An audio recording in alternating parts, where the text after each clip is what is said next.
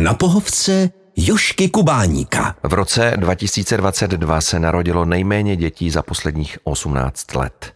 To říkala zpráva Českého statistického úřadu z loňského roku. Mnozí lékaři tahle data dávají dohromady i s rostoucí neplodností, protože až 25% párů má s početím problém. A mého dnešního hosta, pana doktora Ondřeje Malchara z porodnicko-gynekologické kliniky fakultní nemocnice Olomouc se zeptám, co zatím vším vězí a co se s tím dá dělat. Dobrý den. Dobrý den, děkuji za pozvání. Pane doktore, potvrdíte z vaší praxe to, co jsem říkal, tedy že až čtvrtině párů se nedaří počít potomka? Když to vezmu celosvětově, nebo respektive v tom vyspělém světě, tak je to přibližně 15% párů, někde se uvádí 20% párů, takže je to trošičku méně, než říkáte, ale určitě je to problém, s kterým se potýká v podstatě pětina párů, což je docela dost. A v těch posledních eh, letech spíše ten pokles porodnosti bude ale i souviset s tím, že nám začínají rodit generace lidí z 90. let, kdy bylo obecně mít trend jedno dítě spíše a to sociologové říkají, že i toto zatím stojí. Uh-huh. Pojďme si to všechno postupně prosím rozebrat. Kdyby měli páry zbystřit, že něco není v pořádku, kdy doporučíte návštěvu lékaře? Jak to rozdělil na dvě takové skupiny podle věku, to je do 35 let a po 35. roku věku. Mm-hmm. Do 35 let tam nás totiž neohrožuje snižující se kvalita vajíček, která po 35. roku přirozeně klesá v celku strmě po 39. roku. Mm-hmm. Do těch 35 let v podstatě pak, když žena má pravidelné měsíčky, partner je zdravý, ona taky, tak v podstatě bych eh, rok se tím vůbec neobtěžoval a prostě to zkoušel. Je normální počít i po roce. Uh-huh. Po tom 35. roku věku, tam už bych šel cestou registrujícího ginekologa a domluvil bych se s ním, po jakou dobu se má člověk snažit normálně a případně kdy už do toho vstoupit. Aha. Tam je to individuální. A co zjišťujete, pokud se partneři rozhodnou, že vás navštíví? Co zjišťujete při tom úplně prvním setkání? Nejprve si povídáme o tom, jaké mají onemocnění, jestli jsou zdraví, co berou za léky, více se díváme na tu ginekologickou anamnézu, to znamená, jestli jsou měsíčky pravidelné, nepravidelné, zda už bylo nějaké vyšetřování neplodnosti, či nebylo. Standardně u ženy odebíráme krev, abychom zjistili hormonální hladiny a u muže je základní vyšetření spermiogram, čili vyšetření spermí. Muž nám dá vzoreček spermí a my je vyšetříme. To jsou základní vyšetření. Řekněme, že se nejdřív tedy zaměříme na ženy. Uh-huh. Jak konkrétně probíhá vyšetření plodnosti jako takové? Mm-hmm. Tak první jsou ty hormonální hladiny, mm-hmm. pak to povídání, ta anamnéza odborně a základní vyšetření je ultrazvuk, kdy my se díváme na ultrazvukové vyšetření dělohy a vaječníku. Pak, když je třeba v mých rukách lze provést ultrazvukové vyšetření celé pánve a tam se dá vyloučit i endometrioza, která může způsobovat uh, neplodnost také. To je onemocnění, kdy se buňky, které jsou normálně v děloze, vevnitř, ve sliznici, vyskytují někde jinde v pánvi, můžou způsobovat právě neplodnost nebo různé bolesti. A co kromě toho, kromě endometriózy, ještě může způsobovat neplodnost u žen? Nejčastější příčinou neplodnosti u ženy je porucha ovulace, to znamená, že žena neuvolňuje vajíčko eh, z vaječníku, protože normálně žena uvolňuje vajíčko z vaječníku, zachytává ho vejcovod a spermie doplují až do vejcovodu a tam dochází k oplodnění. Jestliže nedochází uvolnění toho vajíčka, tak nemůže docházet k oplodnění. A to je taky nejčastější příčinou neplodnosti. Naštěstí ve většině případů pak, když je vajíček dost, tak eh, lze celku snadno těmto párům pomoci. Jaké jsou nejčastější metody léčby neplodnosti? Máme v podstatě tři ty metody a první z nich je časovaný styk, to znamená, my um, umíme říct, protože žena je z celého měsíce plodná pouze 24 hodin přibližně po ovulaci, po uvolnění toho vajíčka a pak už není. A my jsme schopni říct tomu páru, kdy má mít pohlavní styk, aby trefili tady to okno. Uh-huh. Pro zajímavost, spermie žijí v průměru v ženě až tři dny, v extrémních případech až sedm. To znamená, to okno není tak, že se musí strefit do jednoho jediného dne, ale plus minus tři dny před ovulací a den po ovulaci. To je první léčebná metoda. Dá se velmi snadno využívat u mladých žen s poruchou ovulace. Toto my uh, můžeme třeba pomocí léků aby to vajíčko dozrálo a dokonce se jí uvolnilo a můžeme jim nechat tu přirozenou cestu doma. Tak když je toto není vhodné, či to nepůsobí, můžeme přistoupit k druhé metodě, to je inseminace, kdy nám partner dá vzoreček spermí, my ty spermie zpracujeme a vlastně aplikujeme je, vstříkneme je ženě přímo do dělohy. Ne do pochvy, jak normálně, ale přes hrdlo děložnice dostaneme do dělohy a tam vstříkneme ty spermie. A třetí metoda, to je mimotělní oplodnění, to IVF, jak je známo z médií třeba, a tam už musíme nastimulovat pacientku pomocí injekcí většinou, dá se to i někdy pomocí tabletek. Tam vlastně my způsobíme, že každý měsíc má žena nachystáno určitý počet vajíček a příroda z ní vybere to jedno nejschopnější. Snažíme se zachytit všechny ty nachystaná vajíčka. Poté v krátké narkoze odebereme, použijeme spermie partnera a v laboratoři je spojíme dohromady a vzniká vlastně zárodek embryo. Může být, eh, pane doktore, žena neplodná, i když už dítě má? Ano, to lze například, když je porušený vejcovody, což je tam, kde to oplození vzniká, a to může následkem zmiňované endometriozy, zánětu, případně nějaké operace, může dojít eh, porušení těch vejcovodů, i když už dítě měla, byla normálně plodná. Uh-huh. A druhotně, v podstatě, když má zničené ty vejcovody, tak může dojít poruše plodnosti. A nebo například což vydáme také často, že žena změní partnera a měla nějakou rodinu, teď má nového, je o 10-15 let starší a už spadá do té kategorie, kdy se jí snižuje kvalita vajíček a tam už se uplatňuje i faktor neplodnosti věkový. Uh-huh. A co muži? Jak častá neplodnost je u nich? Když si se myslelo, že za vše může žena, to se naštěstí opustilo. A teď se ví, že ty páry za to mohou plus minus stejně, dokonce u 20% párů za to mohou jak muž, tak žena, že se hledali, až se našli. Vedou se velké eh, debaty o tom, zda se plodnost mužů v průběhu věku zhoršuje. Je pravda, že se zhoršuje například počet spermí, jejich pohyblivost a jejich vzhled. Ale co už se neukazuje, že by to nutně znamenalo zvyšující se neplodnost mužů. To znamená, muži mají sice méně spermí, méně se hýbou, možná je jich méně těch dobře vypadajících, ale jejich plodnost je plus minus stejná. Spíše se to říká, že tím, že se vše před těmi stolety svádělo na ženy, protože muži si v rámci ega nepřipustili, že oni mohou být problém, tak eh, spíše ta plodnost těch mužů je plus minus stejná. Spíše se spochybňuje názory, že za to můžou zhoršující se plodnost mužů. Ta plodnost je, když to řeknu takto, špatná už dlouhou dobu podobně stejně. A co ovlivňuje mužskou neplodnost? Tam je určitě a i u ženy to platí nejvíce životní styl. Ten eh, je nejdůležitější. Jestliže co se jí uplatňuje v té léčbě neplodnosti. Člověk, který žije zdravě, nekouří, nepije nadměrně alkohol, sportuje, není obézní, tak má lepší prognózu než člověk, který žije nezdravě. Jednoznačně kouření uh, má vliv na, uh, jak například u žena hormonální hladiny, ale u mužů určitě na vliv spermí. To samé když muž mnoho pije nebo i žena, tak také to má vliv na kvalitu spermí. Takže co nejvíce je skutečně zdravý životní styl a u mužů ty varlata jsou mimo tělo schválně, protože je tam nižší teplota, což potřebují ty spermie pro lepší dozrávání.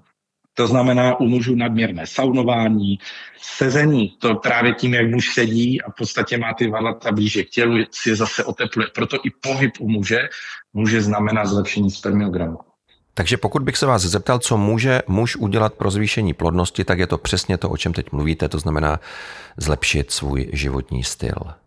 Ano, to jednoznačně. To je taky jediná metoda, která byla prokázána, že skutečně funguje. Další, co může být na chronický zánět, eh, jak u ženy i u muže, auto může, může taktéž způsobovat zhoršení kvality spermí, takže tam se pak vyšetřují i mohou se vyšetřovat i chlamídie, případně kapavka, které obě mohou poškozovat plodnost eh, mužů i žen. Pane doktore, stane se, že neplodnost vyléčit nedokážete. Co pacientům nabídnete potom? Je dobré vědět, že z těch celoevropských statistik přibližně 20% párů jim nedokážeme pomoct, ale je dobré taky říct proč a to je z toho důvodu, že plno lidí nevydrží celou tu léčbu. To k jejich rozchodu, případně to vzdají, nemají v některých státech eh, na to nemají finančně. Mhm.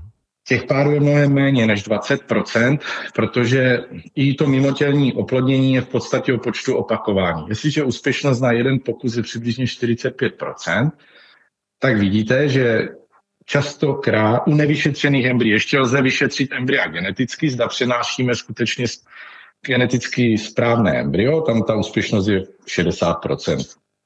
Takže vidíte, že to ze 40% nevíde. A na to plno lidí není zvyklá. Oni si myslí, že když přijdou za lékařem, dostanou tabletky a odchází s dítětem. Uh-huh. Tam je nutné si rovnou na začátku říct, že je třeba vydržet a když vydrží, tak z největší pravděpodobností to dítě mít budou. Největší chudáci jsou ti, kteří nemají vajíčka nebo spermie. Pak jim musíme nabídnout, a to je odpověď i na vaši otázku, těmto párům musíme nabídnout dárcovská vajíčka nebo dárcovské spermie. Případně, když ani jeden nemá, tak uh, můžeme nabídnout jak dárcovská vajíčka, tak dárcovské spermie, čili darovaná embrya. To v České republice naštěstí lze, jsou státy, kde to je toto zakázáno. Další možností je samozřejmě adopce, případně pak, když žena má nějak problém donosí dítě, lze nabídnout náhradní mateřství, nicméně lze třeba si férově říct, že v České republice není nijak upraveno legislativně, to znamená, je to v šedé zóně a podle zákona matka, která porodí dítě, je jeho matkou. To znamená, i když si ty rodiče udělají smlouvu mezi tou matkou náhradní a tím párem, tak nikdo nemůže tu matku donutit to dodržovat. Uh-huh. Na pohovce Jošky Kubáníka. Já tuším, jak teď odpovíte, ale přece jenom se zeptám. Uh-huh. Může žena odnosit darované vajíčko, ale oplodněné spermí partnera?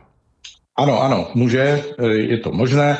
My v podstatě v laboratoři spojíme darované vajíčko, spojíme se spermí partnera a v podstatě ta žena ani neví, kdyby to nevěděla, že to není její vajíčko. Ona to samozřejmě ví. Mhm. Ale je dobré vědět, že jsou mnohé nové genetické teorie, které říkají, že není jenom důležité ta původní genetická informace, ale je důležité i v kom vyrůstá, mhm. protože se takzvaná epigenetika se to jmenuje.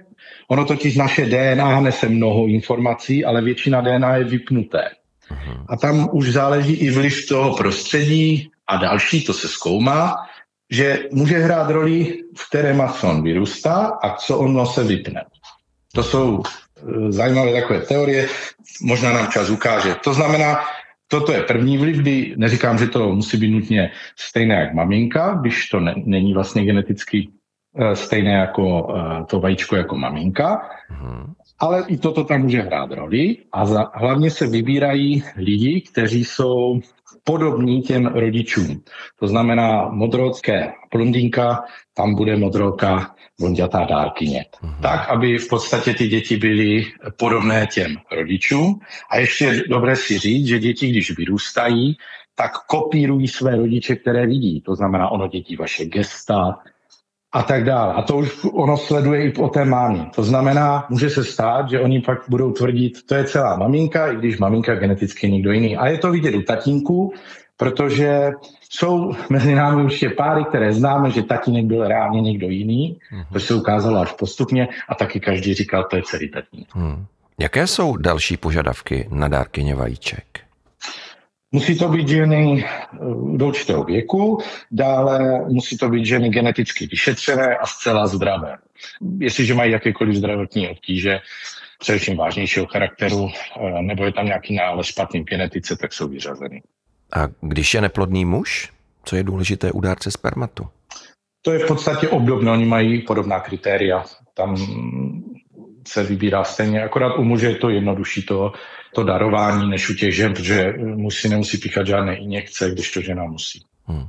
Vy už jste mluvil o tom klíči, podle kterého se ke konkrétnímu páru vybírají dárci a dárkyně, takže když je maminka blondětá, tak se jí dá eh, vajíčko od eh, blonděté dárkyně, řekněme to takhle zkráceně, zjednodušeně, mm-hmm. přesně tak. Mm-hmm. Jsou ještě další klíče, další kritéria? Ne, to je v podstatě ono, protože v Česku je naštěstí anonymita dárců, to je můj subjektivní názor a převažující v české odborné společnosti. V zemích, kde zrušili anonymitu dárců, tak v podstatě eh, prudce poklesl ochota lidí darovat vajíčka nebo spermie. Málo kdo chce, aby mu zaklepal v nějaké době vlastně cizí potomek eh, na dveře to, to bylo v některých zemích, dokonce v některých zemích, eh, to byla Austrálie, odkryli dokonce ty registry zpětně, takže vy jste daroval za jiných podmínek, oni to změnili.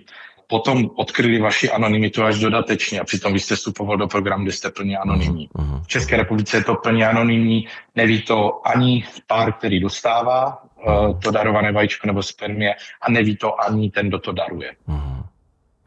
Pane doktore, jak probíhá příprava ženy, která bude vajíčko přijímat?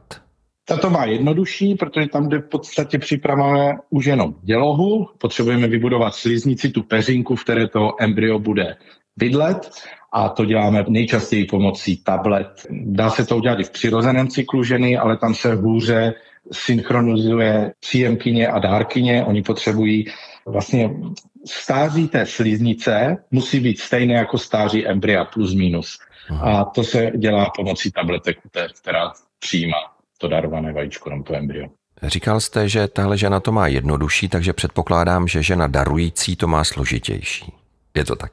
Ano, ta si musí píchat injekce, aby ty vajíčka narostly, až jsou dostatečně narostla, musí být v krátké narkóze, kde se pod kontrolou ultrazvuku pomocí jehly nabodne vaječník a odsají se ty vajíčka a tímto pro tu ženu končí. V podstatě darovala ty vajíčka. Další metody už zpracovává laboratoř, ten materiál pomocí různých metod a spojí s těmi spermiemi partnera a vznikne to embryo, které se pak přenáší do té ženy s tou připravenou uh, sliznicí.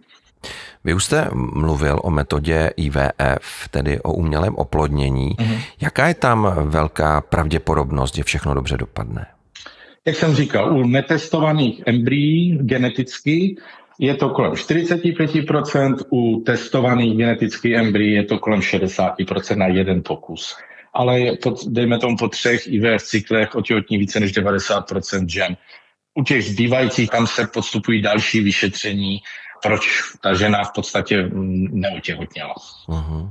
A je umělé oplodnění bolestivé? To se určitě také ptají mnohé pacientky. To záleží, no. záleží, jak moc eh, kdo co bere za bolestivost. Eh, mě pro někoho je nepříjemná aplikace těch injekcí, která je do podkoží, ona je nebolestivá, to jsou většinou ženy, které nemají rády jakékoliv injekce. V České republice v rámci toho odběru dochází ustání, to znamená, to ta žena taky necítí a zavádění embrya bolestivé není, může to být takový nepříjemný tlak, eh, jak zavádí ten katetr, taková hadička, kterou se přenáší embryo do tělovy. A kdy se provádí, říká se tomu embryotransfer, že je to tak? Ano, ano. Kdy, kdy se provádí embryotransfer, tedy zavedení onoho embrya do těla ženy? Tady bych odbočil trošičku, jestli mohu, jak je to vlastně hrazeno, protože to s tím souvisí uh-huh. pojišťovnou. 40. rokem věku žena ztrácí na rok na úhradu ze strany zdravotní pojišťovny, a takže dejme tomu do 39 let a 364 dní, žena má možnost absolvovat čtyři stimulace s tím, že pakliže jsou v prvních dvou cyklech zavedeno, je zavedeno pouze jedno embryo. Kdyby byly zavedeny dvě, od čeho se upustilo, tak jenom tři ty stimulace. Zdravotní pojišťovna chce, aby jsme zaváděli dvoudenní embryo, které žije dva dny v laboratoři a zbytek zničili těch embryí, případně je nevyužili. Což je škoda, protože z logiky věci je, že máme třeba těch embryí čtyři, nebo dokonce více, tak je škoda je všechny zničit a žena pak musí znovu podstupovat tu stimulaci. Je lepší si zaplatit prodlouženou kultivaci do pátého, šestého dne života toho embrya, uh-huh. zavést jedno a zbytek zamrazit. A v dalším cyklu už nemusíte stimulovat, jenom rozmrazíte to embryo a znovu ho přenesete. A tím, že podstoupila dál věda, tak přežívá téměř 100% těch eh, embryí rozmražených. A nejsou tím nějak poškozeny. A kolik embryí se přenáší do dělohy příjemkyně? Jedno?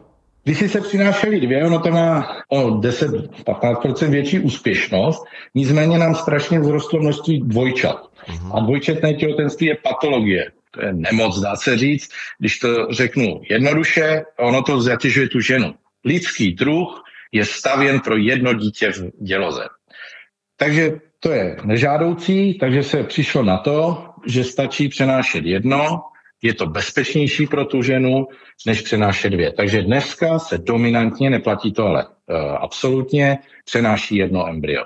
Jestliže máte ženu, ale které je, dejme tomu 40 let, má už opakovaně neúspěchy, můžete jí přenést dvě po domluvě s ní, kdy je poučena o rizicích dvojčetného těhotenství a můžete jí přenést dvě, že jí zase o něco zvyšujete možnou úspěšnost, že alespoň jedno z nich se uhnízdí. Uh-huh. A jaký režim musí pacientky dodržovat? No, to je různé od IVF center, ale lékařská věda v podstatě říká, že téměř žádné. Výjima nějakého extrémního vypětí, extrémní, eh, když je člověk nemocný, tak v podstatě se nemusí nějak omezovat. A já to vždycky přirovnávám k tomu, že když žena počne doma nebo na dovolené, tak se taky nijak neomezuje a je těhotná. A to je úplně stejné. Pak, když je, nežije neřízeným životem, nemá extrémní fyzické vypětí, nehladový, tak se nemusí omezovat nějak.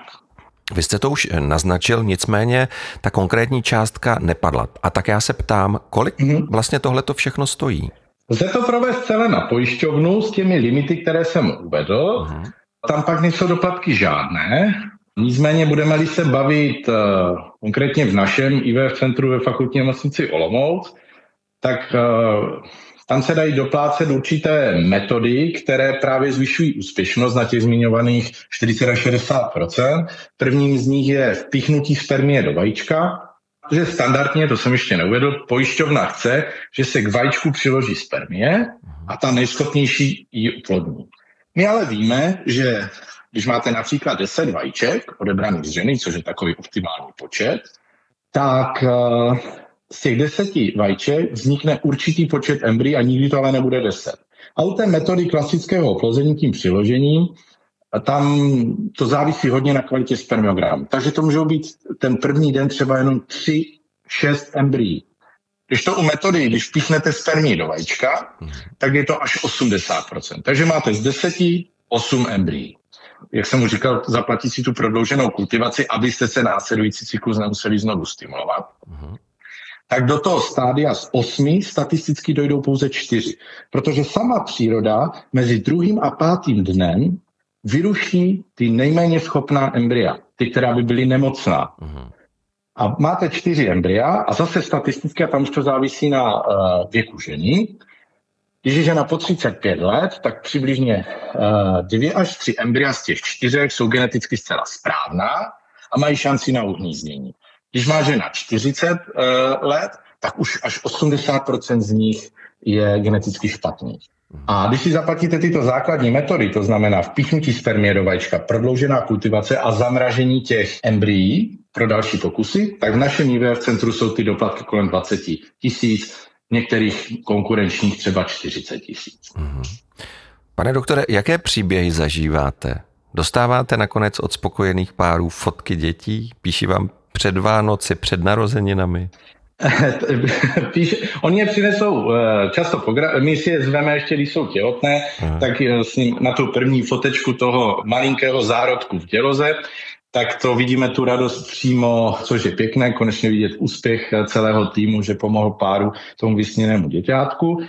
Tak to je první kontakt a pak, pak když většinou to je u žen, které jsou s náma delší dobu, tak uh, nám ho většinou pak to minko přijde, jsou i fyzicky ukázat, dají fotečku a jsou celkově vděční, šťastní. A to je na tomto nejkrásnější, že jsme pomohli páru jejich nové rodině. Pane doktore, tak já vám moc děkuji nejenom za náš rozhovor, ale právě i za to, že dáváte mnohým párům naději, ale ještě víc za to, že jim dáváte i nový život. Já děkuji za pozvání a mějte se pěkně. Mým dnešním hostem byl doktor Ondřej Malchar z Porodnicko-gynekologické kliniky fakultní nemocnice Olomouc. Děkuji za to naslyšenou. Naslyšenou. Na pohovce Jošky Kubáníka.